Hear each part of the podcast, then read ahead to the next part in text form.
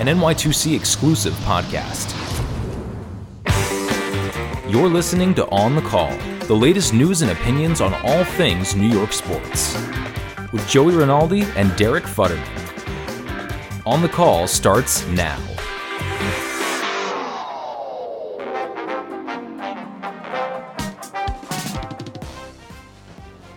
Welcome to On the Call, the sports podcast, NY2C, all things New York sports, available on all audio platforms and video exclusive on NY2C.com. I'm Derek Futterman, joined today, as always, by Joey Rinaldi. But if you've been watching us, you'll notice that Joey has a different background behind uh, him. Where are you, Joey? I'm not doing well. Uh, I'm uh, I'm actually at work right now at a film studio, but you don't believe me. No, you're not. That that's not a film studio. That that's a brick room. Where, where are you actually? Give uh, the true answer. I, I, I, am. I'm at a janitor's closet at uh, at a dive bar. Oh uh, I, as soon as I got off the airport from Austin, Texas, the taxi driver was like, "Where do you want to go?" And I go, "Take me somewhere I can drink." Uh, I, I had because I had too much fun in Austin. I wanted to keep the party going, baby. But I'm a mess right now. Uh, I forgot to bring the Rogaine to Austin with me, so you see like my hair, it's balding more than ever. It's receding. Jeez. Yeah, and, and, and it's, you're not lying. And so uh, I, I, need a pick me up to to feel get some confidence going. So, so you are in a janitor's closet at a dive bar. Uh, oh I, my goodness! I promised the owner of the bar would not disclose the the location. So you're in an undisclosed janitor's closet at a dive bar. Very interesting. I mean, you know, and from that closet, I'm sure you could see how the Mets and Yankees are doing. They are kind of trending in opposite directions. And we're going to talk to Wayne Randazzo of the Mets radio broadcast team in a second about the team in Queens. But we got to touch on the Yankees. 11 straight victories, including two games against the Atlanta Braves, one that came right down to the wire the other night that uh, Aroldis Chapman nearly blew up again. Uh, Freddie Freeman came up with the bases loaded, but the Yankees were able to retire him to end the game. Uh, the Yankees are surging right now, and they're the second best team in the AL, and they look like they can't be stopped. What have you seen over in the Bronx lately? Uh, it, it's funny. Uh, all season we were saying the Yankees can't rely on power to win games, but now that they're winning games, everyone's like, "Oh, power is all you need to win games." It's like whatever. It's like the Yankees have like the highest ceiling and the lowest floor. So like when the things are working, it's working. And right now, they're on fire. Like all the bad things I said about Yankees earlier this season, I want to take back immediately because they're on fire, baby, on fire. Do they still need a Joe leading them, or can they trust Aaron? I mean, I would still like a Joe around, maybe as a bench coach, pitching coach. I don't know. In some capacity, they need a Joe involved, in my opinion. But for now, they're doing good with Aaron. Meanwhile, on the other side of town, the New York Mets are 2 and 10 in their last 12 games. The first time since the 70s, they've played two teams 100 games in the season with winning percentages over 600. Those would be the Los Angeles Dodgers and the San Francisco Giants. Now, earlier today, Joey and I sat down with one of the radio announcers for the New York Mets on WCBS 880, Wayne Randazzo, and we asked him what has been going wrong for the Mets in this recent stretch. Well, you know, a lot of a lot of things have led up to where the Mets are right now. Obviously, it's a long season, but in in the recent time here, you know, we've seen this team really pressure itself with runners in scoring position. They just uh, every time they seem like there's a chance to to break through. I think they're really putting themselves in a, in a spot mentally where they're having a hard time, you know, not thinking about it or, or not trying to do too much. And I think we've seen the team really struggle to, to lop on a lot of base hits, which, you know, is surprising considering this was supposed to be a very good offensive team. You know, we've seen McNeil and Dominic Smith and Michael Conforto and, and Lindor all have the worst years of their careers. And when half your lineup is having their worst seasons in their major league careers, it's it's difficult to overcome that. And you really Wait. don't have anybody having the best year of their careers either. You've got Alonso doing probably what was expected. You've had a really good year from Nimmo, but he's been hurt for some of it, so you couldn't really get the full thrust of what he could bring. And you know, McCann's not having a good year.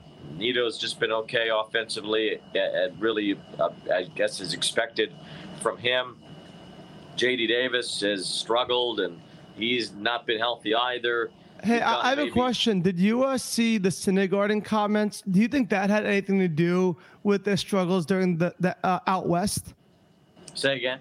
Do you think that this comment Syndergaard made about how like the schedule and going out west, like after like back to backs and like late night travel. Do you think that had uh, any play in these struggles they have out west? Well, the Dodgers did the same thing. You know, they played a Sunday night game, and, and against the Mets, they had to go out west as well and play the next day too. So, you know, yeah, it's not great, and the and the players can, you know, change that in the next collective bargaining agreement if they want to. But, you know, that those things happen. You have to overcome it. These are professional athletes. These are in the major leagues. Both teams did it, and uh, you know, I didn't I didn't hear anything from the Dodgers side about how it changed their season. Well, I guess it's easier when you're not the one losing. I guess so. I mean, four for 28 with runners in scoring position in that series at Dodger Stadium against LA. And now the Giants, they've had a rough week, but they have 15 games coming up against the Nationals and Marlins. And they're just, they are seven games out. And the 1973 Mets were actually in a similar position at this point in the season and ended up making it to game seven of the World Series. They just fell short to Oakland, of course, that year. But do you still think that there is a legitimate chance with the Atlanta Braves and the Phillies playing as well as they have over the last month and what they did at the deadline? Do you think there is still a legitimate chance that the Mets can make the playoffs. Yeah, well, I think that when you look at those 15 games, you, you have to win probably 12 of those. You really have to do a lot of damage against those two teams to put yourself in that position. So, yeah, it's, it sure can. It, it can change quickly. You know, if the Mets do have a stretch where they go 12 and 3 against those two teams, and Atlanta just kind of middles along, you can gain four or five games right there in, in, a, in a couple of weeks. So, yes, it is possible, and there are ways for the Mets to get back into this thing, and they have to just play better. They, they it's on them. You know, they're going to have to go out there and win those games. They should be winning against those teams, and uh, there's, there's no more time to, to make excuses or to lose more games. This is this is the time to make that happen. So, yeah, it, it's possible, and and you know maybe Atlanta comes back a little bit. You know, the Phillies, they're kind of where the Mets are right now. They're a couple games better, but you know they've they've had a, a, rough week as well. So they're they're not really that much further ahead, and uh, I, I, think the real team to beat certainly seems to be Atlanta. Well, didn't we just see the Yankees beat up on Atlanta? Hopefully, the Mets can copycat them the next time they play them. Yeah, you know they don't play each other until the very end. The last three games are against each other. So if if those games are meaningful, then yeah, that would be great. The Mets will have a chance to, to win on their own accord and not need any help at the very end of the season. So as long as they're within three games going to that last weekend, then that's on the table. We got good news this week on Jacob DeGrom. MRI came back clean and he is throwing again. even did some left handed throwing for fun in the outfield, I was seeing. But, you know, DeGrom now possibly rejoining the fold in September when they're really taking on some divisional rivals. And you'll have Noah Syndergaard hopefully back by then in a relief role nonetheless. But if you finally have somewhat uh, a semblance of a healthy pitching rotation, uh, what is realistic, I guess, to expect of DeGrom and Syndergaard coming back and how they can impact the team? It's a good question. You know, I think Syndergaard, in his case, they they pretty much laid out that they want him to be a reliever.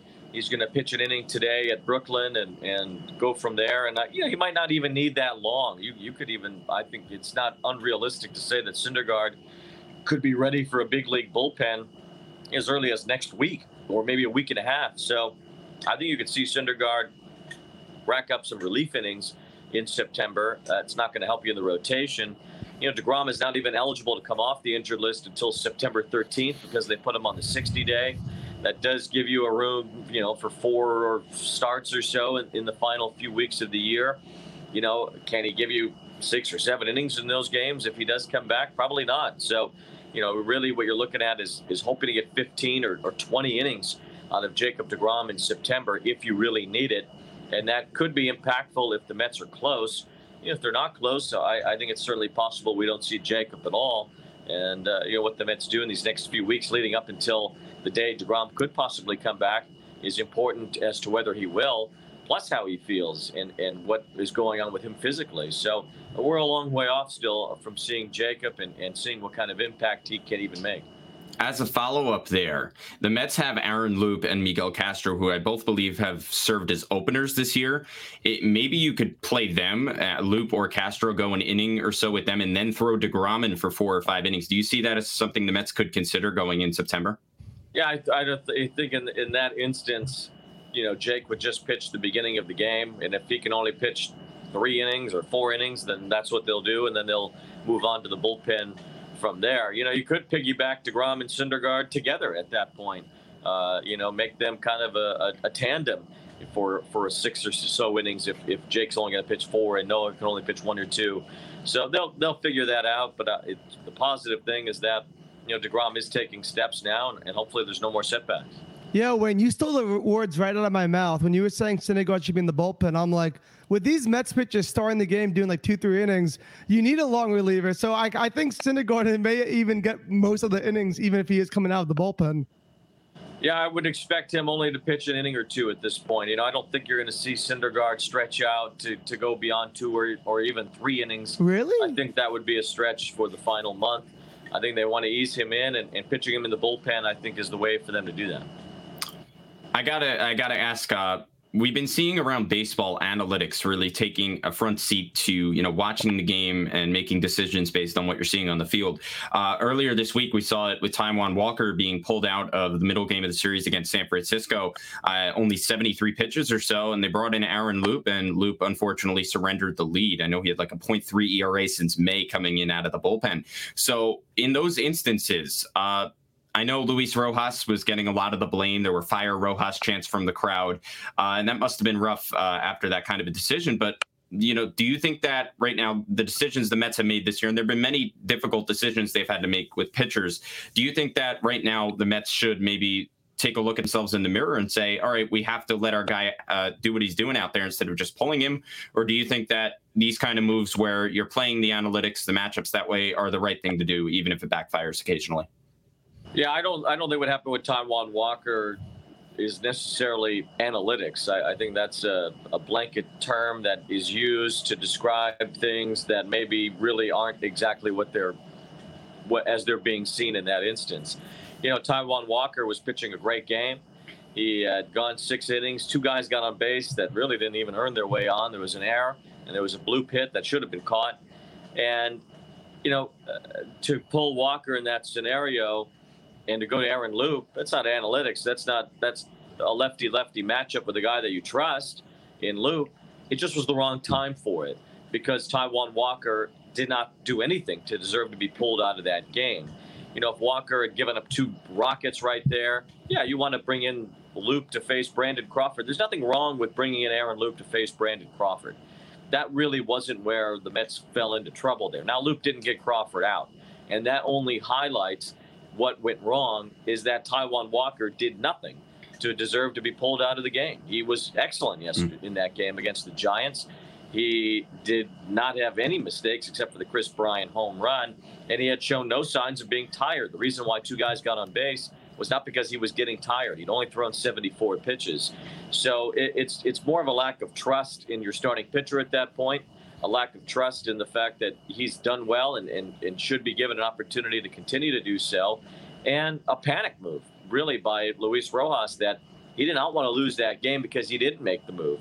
He felt more comfortable losing that game because he made the move that he thought was right in putting Aaron Loup in to face Brandon Crawford when maybe he should have relied on the starter that had done really well up to that point.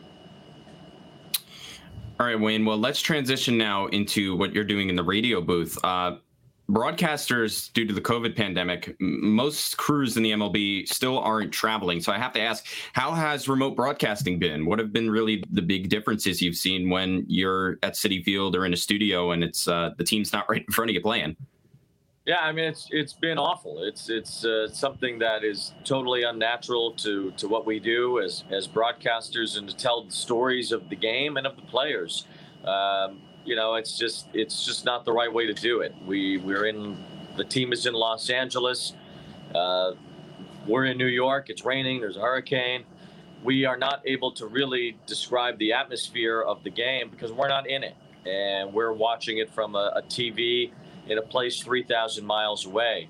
We're not able to have conversations before the game with the players or the coaches or anybody to kind of get a feel for how things have gone. It's the end of a long road trip. They've been gone for a week. We haven't had those conversations in a week. So it's it's really a deterrent to what we do as broadcasters.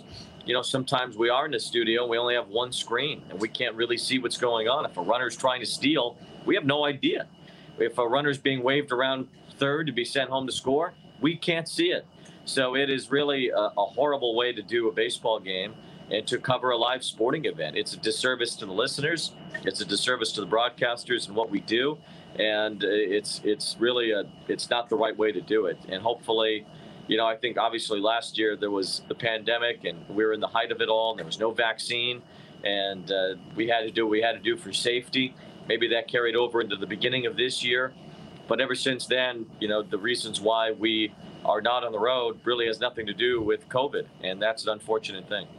That's horrible. Do you think moving forward, it's possible to get access to like all the camera angles that like SNY will use like while they're on the road? Um, you know, we, we we see what SNY is using, and and, and I think we don't have all the access to all the camera angles. We do have access to uh, the high home, which shows us the entire field, or at least most of the field, which is helpful. Um, but still, you're just not you're not in it. You're not re- enraptured in the in the atmosphere. You know, the Yankees played in the Field of Dreams game, and John and Suzyn weren't there. How could you describe what's happening in that atmosphere in that game in Iowa at that site if you're not there? It is an impossibility. They've never been there. They've never had a Major League Baseball game before. So it was impossible for John and Suzyn to be able to describe the actions of, of the event uh, at the Field of Dreams site. It's it's not it's it's really a bad way to do this, and it's just not a big league way to do it. I have, what? Oh, yeah. you go. No, you go. You go. It's fine. Oh, oh sorry. I, I Challenges gonna, of remote podcasting. Yeah, exactly. Uh, I was gonna ask you, um, like besides like the, like the basic answers of like being there at the game, what are some other like things that people wouldn't know that you miss about doing the road? Yeah, I, I, think the big the biggest thing is just kind of being swept up in in the atmosphere of it, and and just had the conversations with players. You know, we we do our we are on the field. We do have a chance to talk to players and and talk to coaches before games, and you know, be able to tell those stories. Our job is to tell the story of the game and of the players playing the game. And if we're not at the game and not able to tell those stories, we're not really doing our job. We're giving you the very basics of broadcasting, which is just to tell you what's happening in the game. And that is just that is the very basic level of what we're supposed to do. That's one thing we're supposed to do. Yes, at the end of the day, we're supposed to tell you what's happening in the game. We can largely do that from a remote broadcast, but all the other layers of what goes into a major league broadcast and what can really be great about being on the air and about encasing those stories and telling people what's happening in a game and describing the action and describing the events of the players on the field, it's just not possible to do on, on the screen. I have to ask, uh, you've been with the Mets for quite a while, I believe since 2015 in some capacity. You've had a lot of interesting and exciting moments on the radio. What has been your favorite call? Yeah, you know, there's a there's really a couple that stand out to me. I was uh, I was lucky to do one of the playoff games in 2015, and the one I did was the first playoff game ever at Citi Field, and it was uh, against the Dodgers coming back after the Ruben Tejada broken leg and the Chase Utley play. I mean, Citi Field was just red hot that night, and uh, Cespedes hit a big home run in that game, and the, I got to call that home run, and the place was just electric. It was so loud that night, and uh, I'll, I'll never forget having that opportunity that for that game. And then for Pete Alonso and the home run chase in, in 2019, setting the rookie record, you know, I was really lucky to be able to call his 53rd homer.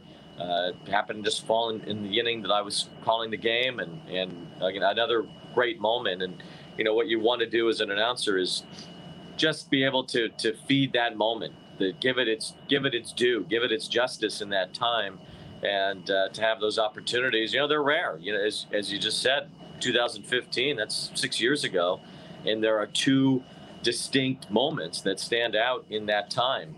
And you know, it's it's it's it's lucky to be able to even have those two, but uh, you know, you really hope to do the job right when those moments come because you don't know when the next one is is going to be the next truly impactful, great moment in Mets history. You know, Alonso's 53rd homer is the last one I got to call and that was almost two years ago now. So it's you just want to be able to wrap your arms around those moments and and handle them the best that you can.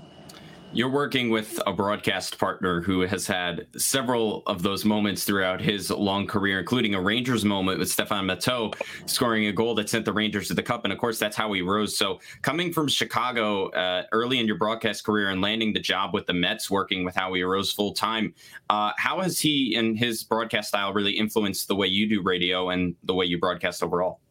Yeah, he just had a lot of influence. You know, Howie has has been a tremendous mentor to me on and off the mic, and uh, I think that the biggest thing I could say about what Howie brings is that he's able to be entertaining and informative and very stylistically and fundamentally a good play-by-play announcer, and he's able to weave all that in together without missing anything on the field. You know, I think uh, some guys can be really funny and entertaining, and they're missing what's happening on the field or they're really good at what's telling you what's on the field, but they're also kind of boring and, and, and not really entertaining you along the way. And Howie is probably the best in baseball at doing both.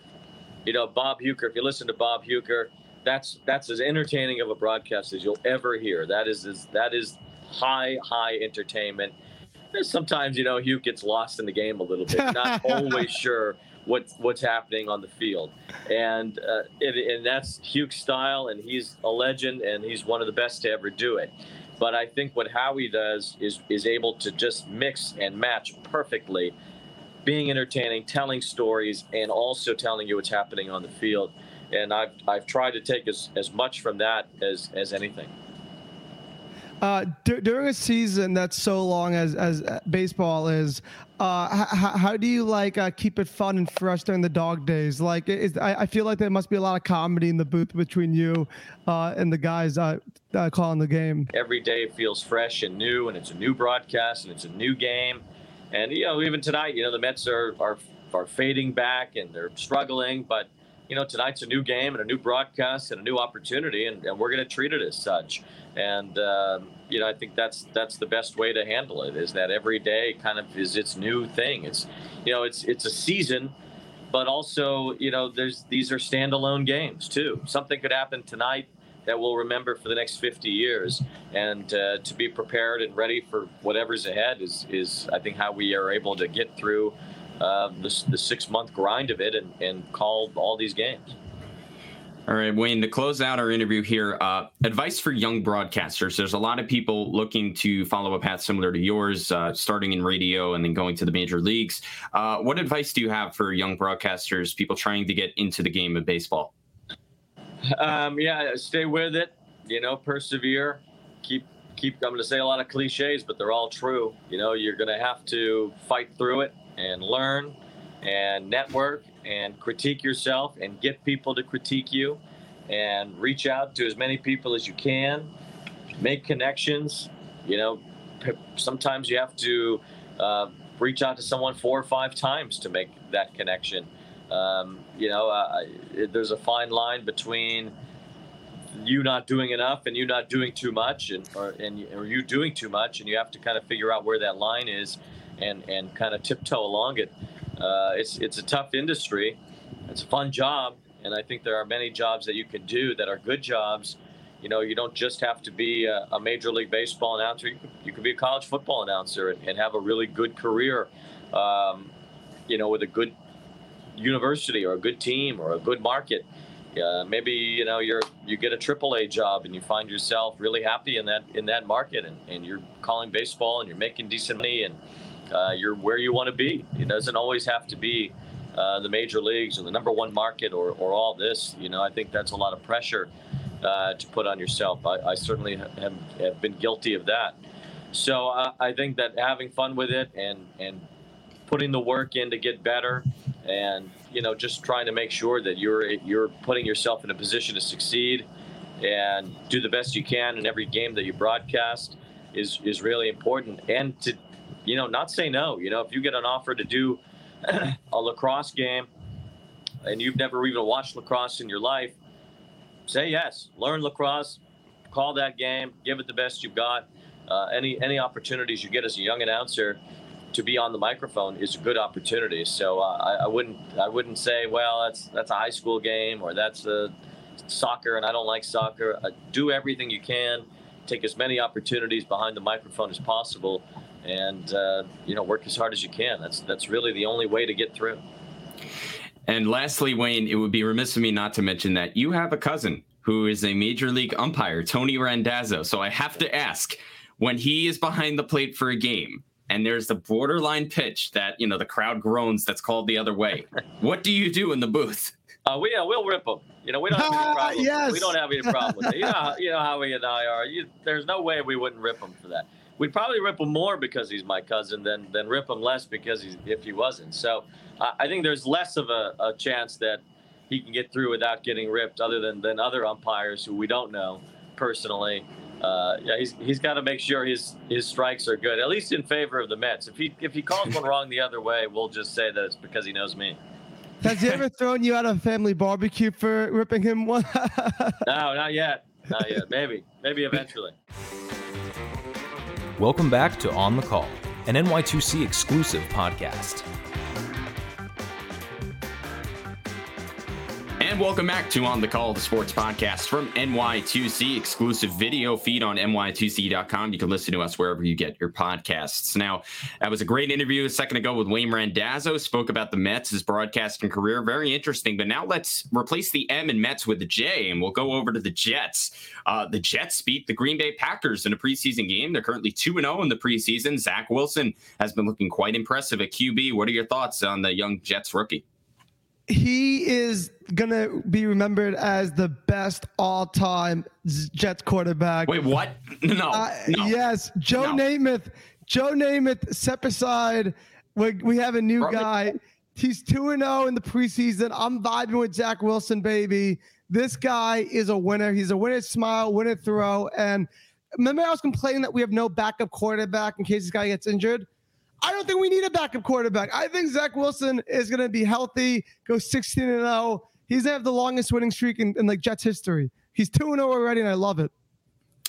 Well, the Jets have had their fair share of injuries lately. You know, Carl Lawson was carted off the field with a leg injury, the defensive end, and he's a big piece of this team, along He's with actually not coming back. I think his season's over. Probably, yeah, I believe it was a UC uh, ACL tear rather that is going to end his season. That's a real shame for the Jets losing him there. He carted off the field, just a, a tough team, uh, a tough scene to see in the preseason. And then Mekhi Becton, the left tackle, uh, another injury for possible concussion. So the Jets right now, uh, much like the Mets, managing the injury bug uh, prior to the season beginning, and uh, we'll see how they do there. Meanwhile, what have been your thoughts on the Giants across town? Daniel Jones this preseason, and the Giants looking to get back to the playoffs for the first time in a while. Giants football fans are the craziest people alive. I was reading all these different Giants blogs. I even read the New York Post. Do you know what all the reporting is talking about right now? Do you know what the reporting is talking about? What do we not, got? Not preseason football games, but they're talking about preseason football scrimmages. Scrimmages, Derek. Are you kidding me? Is this new? Is this a thing that people talk about regularly? Because this is what they're saying. The Giants had a scrimmage with the Patriots, and they're saying the Giants have the wrong Jones. Because, uh, Mac Jones, you mean? yeah, they're saying Mac Jones has been making Daniel Jones looked terrible in these preseason scrimmages, which I didn't even realize they brought cameras and a television crew to the to the scrimmages. I didn't even know are fans even allowed to go? How do people even know this is happening? you know, people really follow these teams closely. I wouldn't doubt if they know about that. I mean, the Giants have already gotten into two separate brawls. One, one within their own team, and the second, I believe, uh, uh, during the preseason in an inter-squad practice with the Cleveland Browns. Uh, you know, the Giants right now, uh, they're trying to make the playoffs again. We'll see what they can do, but I, I think it's certainly interesting that they're talking more about scrimmages than they are about you know preseason games. We'll see. I think I think Daniel Jones has a lot of potential, and uh, I'm expecting a big year out of him. I- feel like hipster New York culture has found its way into football because that's like the most hipster thing I could ever think about. I actually don't watch the games, Derek. I actually am more of a scrimmage fan myself. Who are these people? And how do they know so much? Uh, But apparently, uh, my main man, Kyle Rudolph, as you know, I'm a diehard Notre Dame fan, go fighting Irish. Kyle Rudolph, Notre Dame alum, he actually heard about this scrimmage complaint and he defended my boy uh, Daniel Jones. He said Danny Dimes is fine and that he's going to do big things this regular season. So if Kyle Rudolph thinks he's going to be good, I have faith in him. How do you feel about Danny Dimes? again, I told you, I think he's going to have a big year. I think he has a lot of potential. I really see him as the kind of the reincarnation of Eli Manning. I, I think he's going to kind of have that kind of a career trajectory. Reminds me a lot of Eli. So, I mean, we'll see what he can do, but I'm I'm certainly excited to watch him in two and a half weeks. So you're predicting so you're predicting a 500 quarterback with lots of interceptions who's going to miraculously win a couple. No, no, no. I'm saying early in his career, he's looking very similar to Eli Manning. Maybe the rest of his career he'll be worse. He could be better. We don't know, or it could be the same. I have no idea. But he just he reminds me a lot of Eli Manning watching him on the field. Yeah, apparently he even like was like mentored by Archie and Eli growing up. He used to go to their camps like every summer. Well, that doesn't uh, doesn't surprise me in the least. So uh, your comparison may not be too far off. Uh, well, I'm I'm actually doing a little research for um, NY2C on Friday tomorrow. I'm uh, gonna go to the Jets Eagles game, uh, you know, to scout out the players. Okay, well, I'll look forward to your scouting report next week here on on the call. We'll do some more football talk. Uh, it should wait. be very exciting. And uh, we'll see. Uh, he can escape the janitor's closet at the dive bar, where Joey Rinaldi joins us, of course, today. I'm Derek Futterman in my normal location, which shall also remain undisclosed. And uh, we'll see you next week on On the Call, the exclusive sports podcast from NY2C. Video available on NY2C.com and available audio wherever you stream your podcasts. We'll see you next week. On the Call. New episodes every week. Available wherever you get your podcasts and online at ny2c.com.